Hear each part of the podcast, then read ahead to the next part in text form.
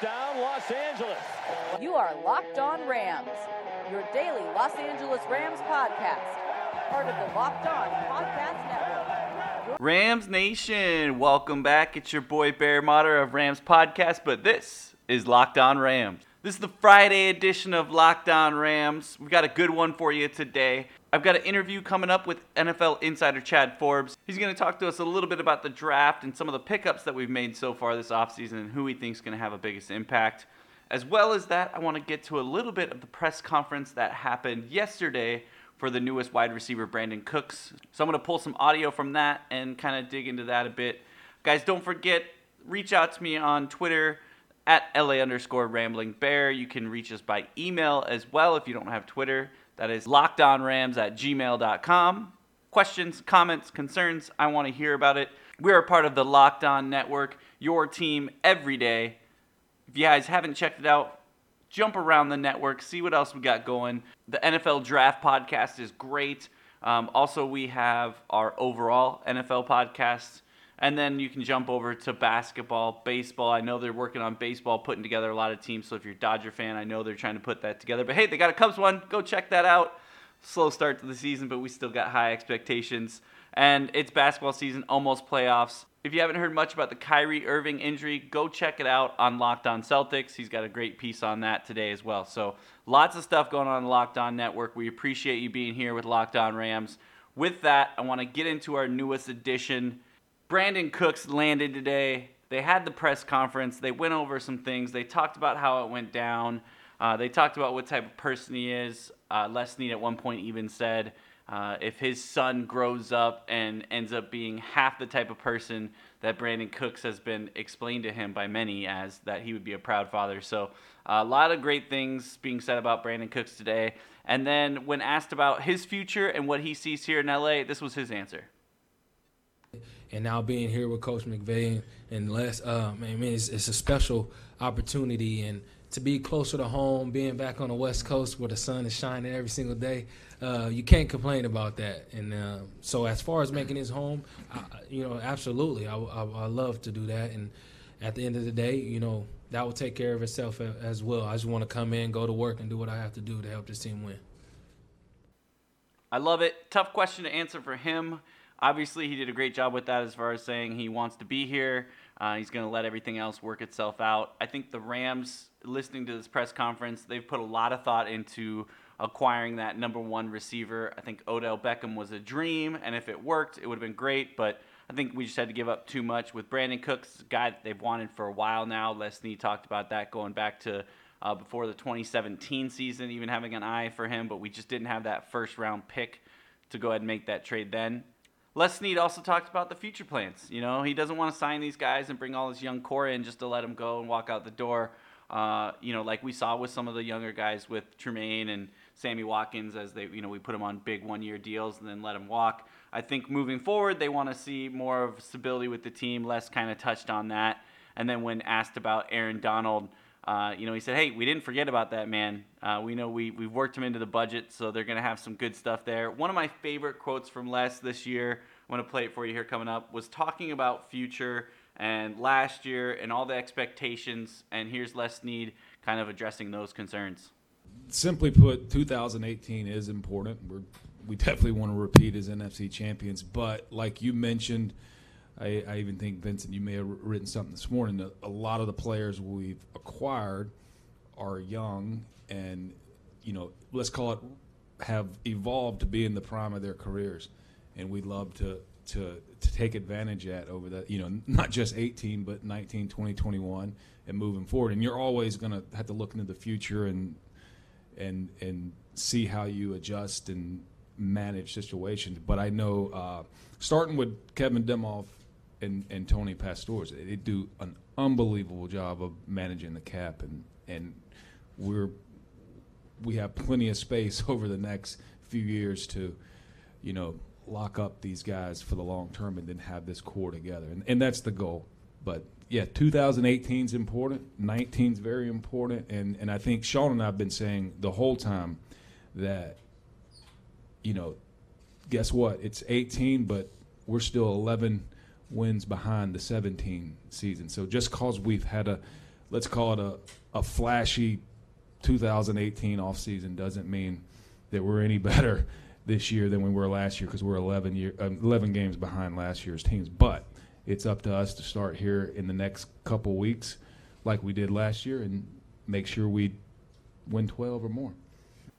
Wow, that's some good stuff from Les Snead. I love it. Um, the mindset is, you know, we're here in 2018, but we're 11 wins behind 2017. And I love that mindset just because we won 11 games last year, because we won the NFC West Championship, because we stockpiled all these trades and got all these defensive weapons and added Brandin Cooks at the wideout. We're not guaranteed anything. You know, he's saying that we still got to go out there, win the games. It starts now with the practices coming up here with OTAs and everything like that.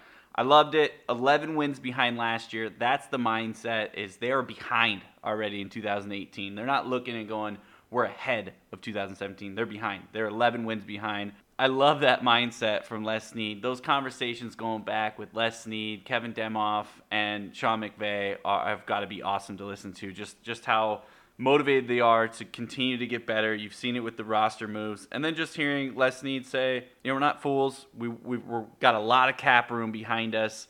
Demoff's done an amazing job with the money." And they expect to get some of these guys to stay multi-year deals um, in the next couple years. They're looking at a long-term plan here. Makes me feel a little bit better. I know everyone's freaking out about AD online and, and in the media. I think everyone can re- relax and uh, just let these guys go do what they're doing best right now, and that's making great deals and building an amazing team for the 2018 roster. So, super excited about all that. With that said, I want to transition over to the chat I had yesterday with Chad Forbes. You can find him at NFL Draft Bites. Go give him a follow. He's got great NFL insight. So, without further ado, here is my conversation with Chad Forbes. Enjoy it, guys. All right, Rams Nation, I'm super excited about our guest today. I've got Chad Forbes with us. Uh, he covers the NFL. He does some scouting uh, into the draft. Chad, thanks for joining us. How are you doing today, bud? Doing great. Thank you for having me. No, no worries. I appreciate you coming on. Everyone, go give Chad a follow. It's at NFL Draft Bites on Twitter. Um, do you have anywhere else that you're writing or anywhere else we could find you? Uh, NFL Draft Bites is it. I like to keep it short and sweet the way you do your podcast. So. I, I, I love it. I love it. Go check him out on Twitter. He puts up a lot of great information. You caught my attention with some of the Rams news that had been breaking and some of the stories you've been sharing. Right off the bat, uh, you know, weird weird feeling today. We didn't break any announcements of any new major blockbuster trades, so a little quiet here in Rams Nation today. Um, but overall thoughts about what we've done so far this offseason here in LA with the addition. Well, they're definitely letting town know that the Rams are back. I think they're, uh, you know, bringing a lot of buzz and intrigue to the football world. And you know, just yesterday it's Brandin Cooks, and you know, earlier Aqib Talib and Marcus Peters. They're uh, they're going after it with this window they've got where Jared Goff's still going to be on that rookie contract, and uh, you know, they got they got to be winning the town out over. That's for sure. Yeah, definitely. And I think it's funny to hear kind of Rams Nation on Twitter going back and forth about all the moves, and you, you want to think back a few years when um, you know, there was none of this noise, and it was Jeff Fisher running the show, and now we've got all these big names coming, and it seems you, you can't win whether you're adding pure talent or you're drafting. Someone's going to be upset about the process, but overall, I feel like Rams Nation is really excited and wants to get out on the field and see what everyone can do. Taking a look at the names you just mentioned, you know, Talib, Peters, you know, signing Ndamukong Suh, uh, making the big deal yesterday and getting that number one wide receiver with Brandin Cooks. Looking at those four guys that we've added, who do you see making the biggest impact next year for the Rams uh, coming to a new city? Yeah, it's tough to answer. I think that Suh is going to provide a, a real dynamic interior presence, and they're going to have no you know, no trouble pressuring the quarterback from the inside. It's hard to say who's going to make the biggest impact. I think Cooks will really help that offense. I think he's a lot more consistent than Sammy Watkins.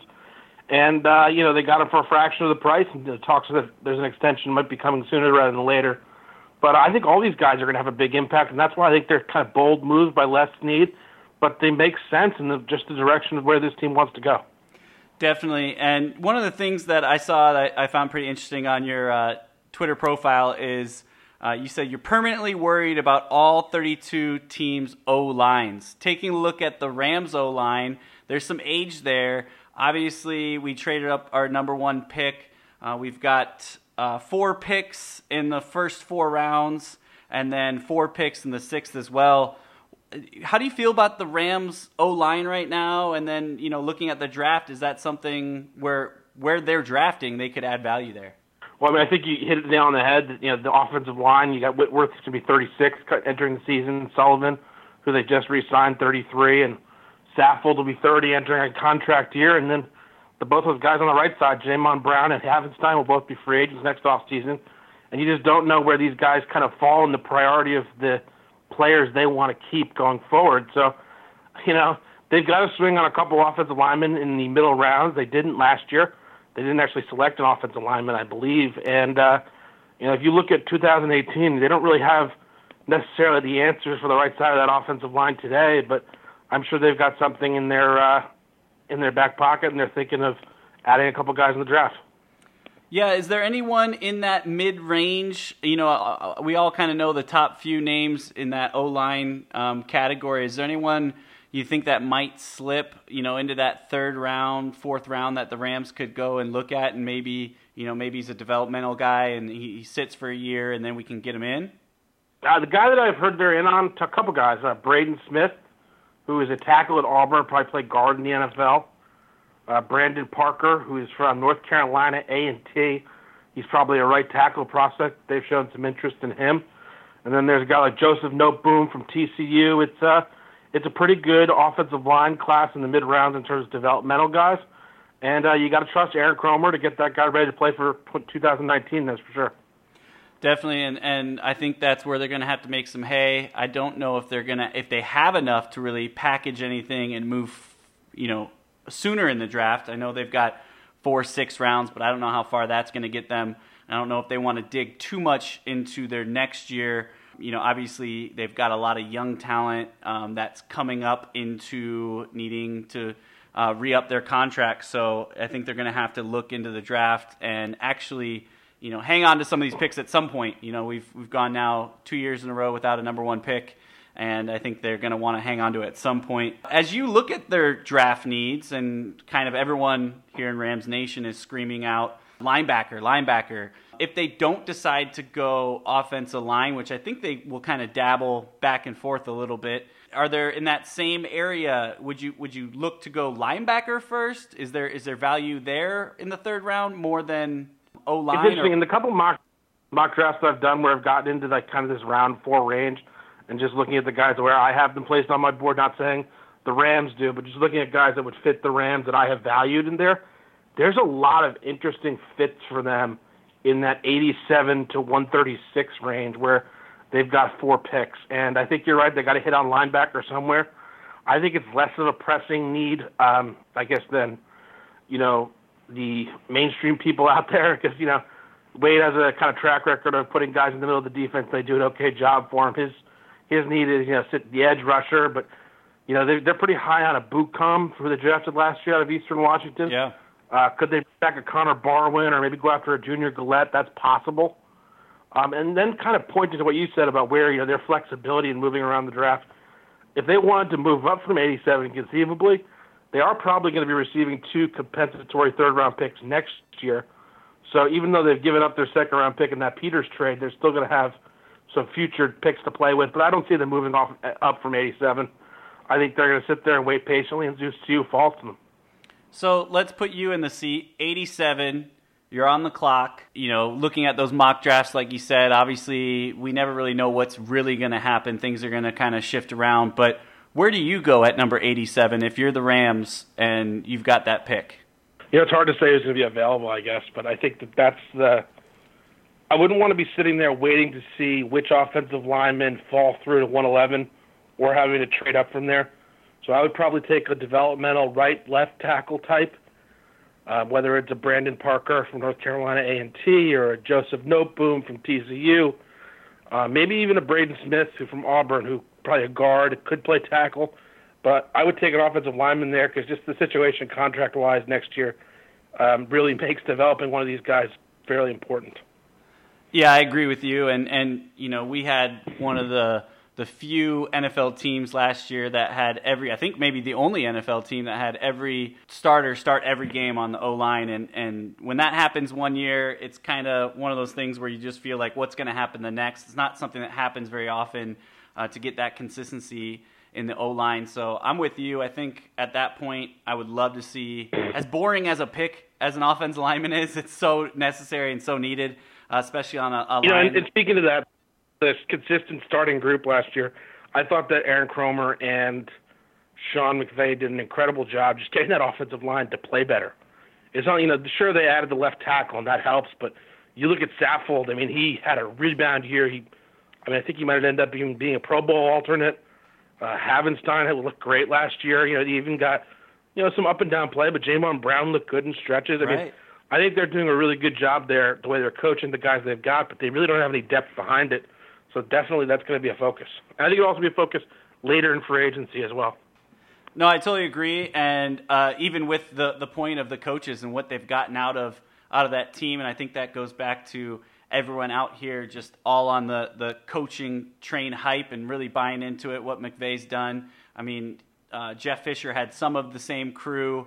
Obviously, you throw in that big left tackle there, and it really helps a lot. And Soli was a big key for us in the center position. Really kind of uh, had some great leadership there. But as you mentioned, who knows how long? One, they're going to stay healthy, and, and two, how much they got left in the career. So building those guys behind them is going to be, you know, highly important. You know, looking down the road in the division, um, it seems like a silly question, but I kind of want to pitch it to you. What do you see as this NFC West kind of breaks down? Um, you know, I think everyone out here in LA has the Rams by far on top you know, by, with with some distance. But how do you see this division breaking out, and who's going to be the biggest uh, challenge to the Rams this coming season? You know, I think there's definitely an, an arms race in the NFC West with the 49ers and the Rams, and it's interesting because they kind of overlap a bit schematically with McVay and Shanahan, and you know they're both teams that now have their young quarterbacks and are kind of excited to enter a new era. I think that's just going to be a really awesome rivalry to see over the next few years. And then up in Seattle, they're really at this critical juncture. And Pete Carroll, you know, he's been there for a long time. John Schneider, they've done a good job, but you can't deny their their ability to draft and develop talent. It's it's it's regressed, and now all of a sudden they're making huge shifts in their personnel in terms of on that coaching staff. You know, and saying goodbye to Sherman, which was probably a smart move. So I think Seattle's going to take a step back. At least that's conventional logic. And you know, if if they don't take a step back, if they're ultimately competitive with the Rams and the 49ers in 2018, and that's going to be a heck of a job by John Schneider and Pete Carroll. But I think the Rams are clearly the best team in the NFC West today. And uh, Arizona, I just, I mean, that's just an awful situation. yeah, uh, that's about where I've, I've asked a ton of people that question, and uh, we're getting a lot of similar answers. I think as you kind of look at how this is kind of stacking up, and you're seeing what the Seahawks are doing, and then by the time everyone gets to Arizona, they're almost out of breath with, you know, what do I say about them? You know, I mean, they they're giving, um, you know, Bradford twenty million dollars as as part of their reboot. I don't really, I don't really get it, but. Um, you know, I guess that's why we play the games on Sunday. We'll find out. And I don't mind uh, playing a team that's really, really bad twice a year out here in LA. So no complaints from me. You know, if Um, I were the, is you know, kind of horrible to say because it's the NFL and you're supposed to compete every year. But transitioning this year, maybe tanking would not be the right word, but transitioning to rebuilding that roster might make a little bit of sense. Yeah, no, and I, I'm kind of with you. And I think if they if they were planning that, they could have tanked with Bradford with just a little cheaper. But um, I'm with you. I think they've got to figure out a, a pretty good reboot there um, to kind of change because it wasn't long ago, maybe even a year, two years ago, when they were preseason kind of hyped up as being this team to watch with a nasty defense and you know if Carson Palmer was healthy and Larry Fitz and and David Johnson and we all saw how that happened with injuries and you know Carson Palmer getting old really really fast so Look at the Cardinals, and I, I know this is a Rams podcast, but No, look right. at where they where they went wrong. They started gambling on their ability, and they started taking the Robert Nkemdiche, and then and, and gambling on char- guys with character issues. You know, they hit so well on Tyrann Mathieu. It's like, oh, sure, we'll take a, you know, Robert Nkemdiche, you know, who jumped out his hotel window, or oh yeah, we'll take DJ Humphrey. No problem. He doesn't know how to play offensive line. He's a good athlete, and it just fired really badly. So as we're talking and, and transitioning from you know old Carson Palmer and, and what we saw on the back end of that uh, career as you get old, looking at this draft class coming in, and this is kind of a hypothetical, and you don't have to answer it as far as as far as the Rams go, but you know it was wasn't too long ago the Rams traded up to number one pick, and it was between two guys. This year with the NFL and the draft, it feels like it's between like four to five guys almost, depending on you know the scheme and the system and, and the type of quarterback you're looking and where you want to pick. How do you see this playing out as far as you know maybe the order in which it's taken, or how do you grade these quarterbacks coming out? Really, my question would have been like if the Rams were in this draft in number one position, which way would they have gone? But I'm just curious your thoughts on the quarterbacks that are coming out this year.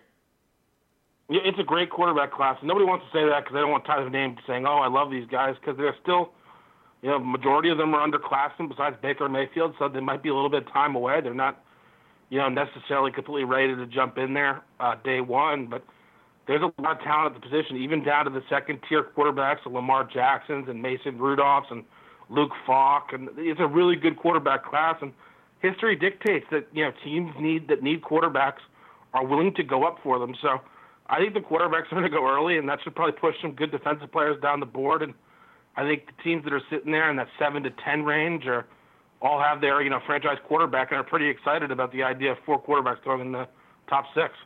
Yeah, definitely, and I think that was part of um, you know people out here in LA when we gave up that 23rd pick is you started to think that yeah it's the 23rd pick, but if there's five quarterbacks taken before that, you know you're somehow sliding up the draft board as far as players that you could potentially get. But obviously they saw value in Brandin Cooks. They've been going after him for a while now, um, and this has been in the works for a little bit. So they're happy with that. I think we're happy with that. Um, just to kind of stick you to one, if you there's were to also, pick, there's also value there's significant value in this draft of being in the end of the fourth round in that compensatory area at like 136. Yeah. Relative to being at 198.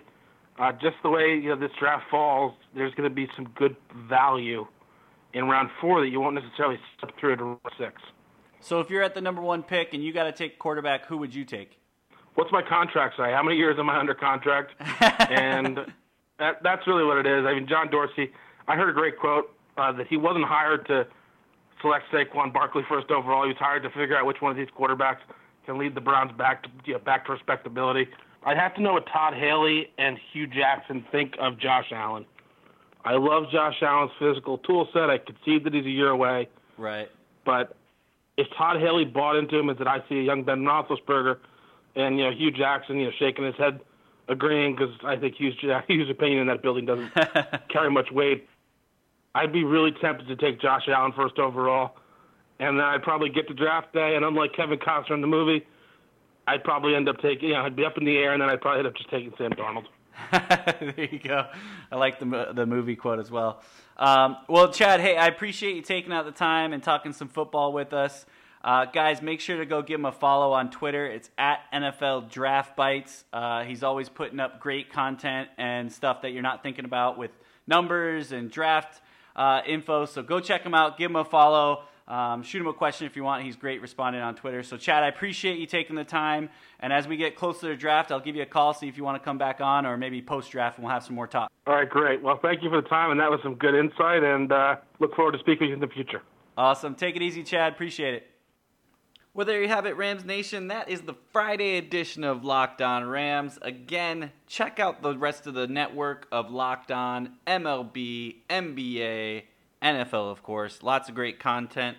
I'll be back next week. I've got some great guests alongside of James Kroger, co-host of Rams Podcast. I'm going to bring on Jeff Biggs, formerly of ESPN Radio, now of NBC Sports Radio. You can find him on Sirius XFM, channel 205. He'll be with us next week as well as Mike from the Fantasy Footballers. We're trying to get that one locked in uh, for next week as well. So if you guys have any questions for the guests coming up, let me know. We're going to have a fantasy episode, so if you have fantasy questions, reach out to me at, at LA underscore rambling bear, at Locked On Rams on Twitter, and then shoot me an email, lockedonrams at gmail.com. Questions, comments, concerns, let me know. I'll be more than happy to ask your question on the show.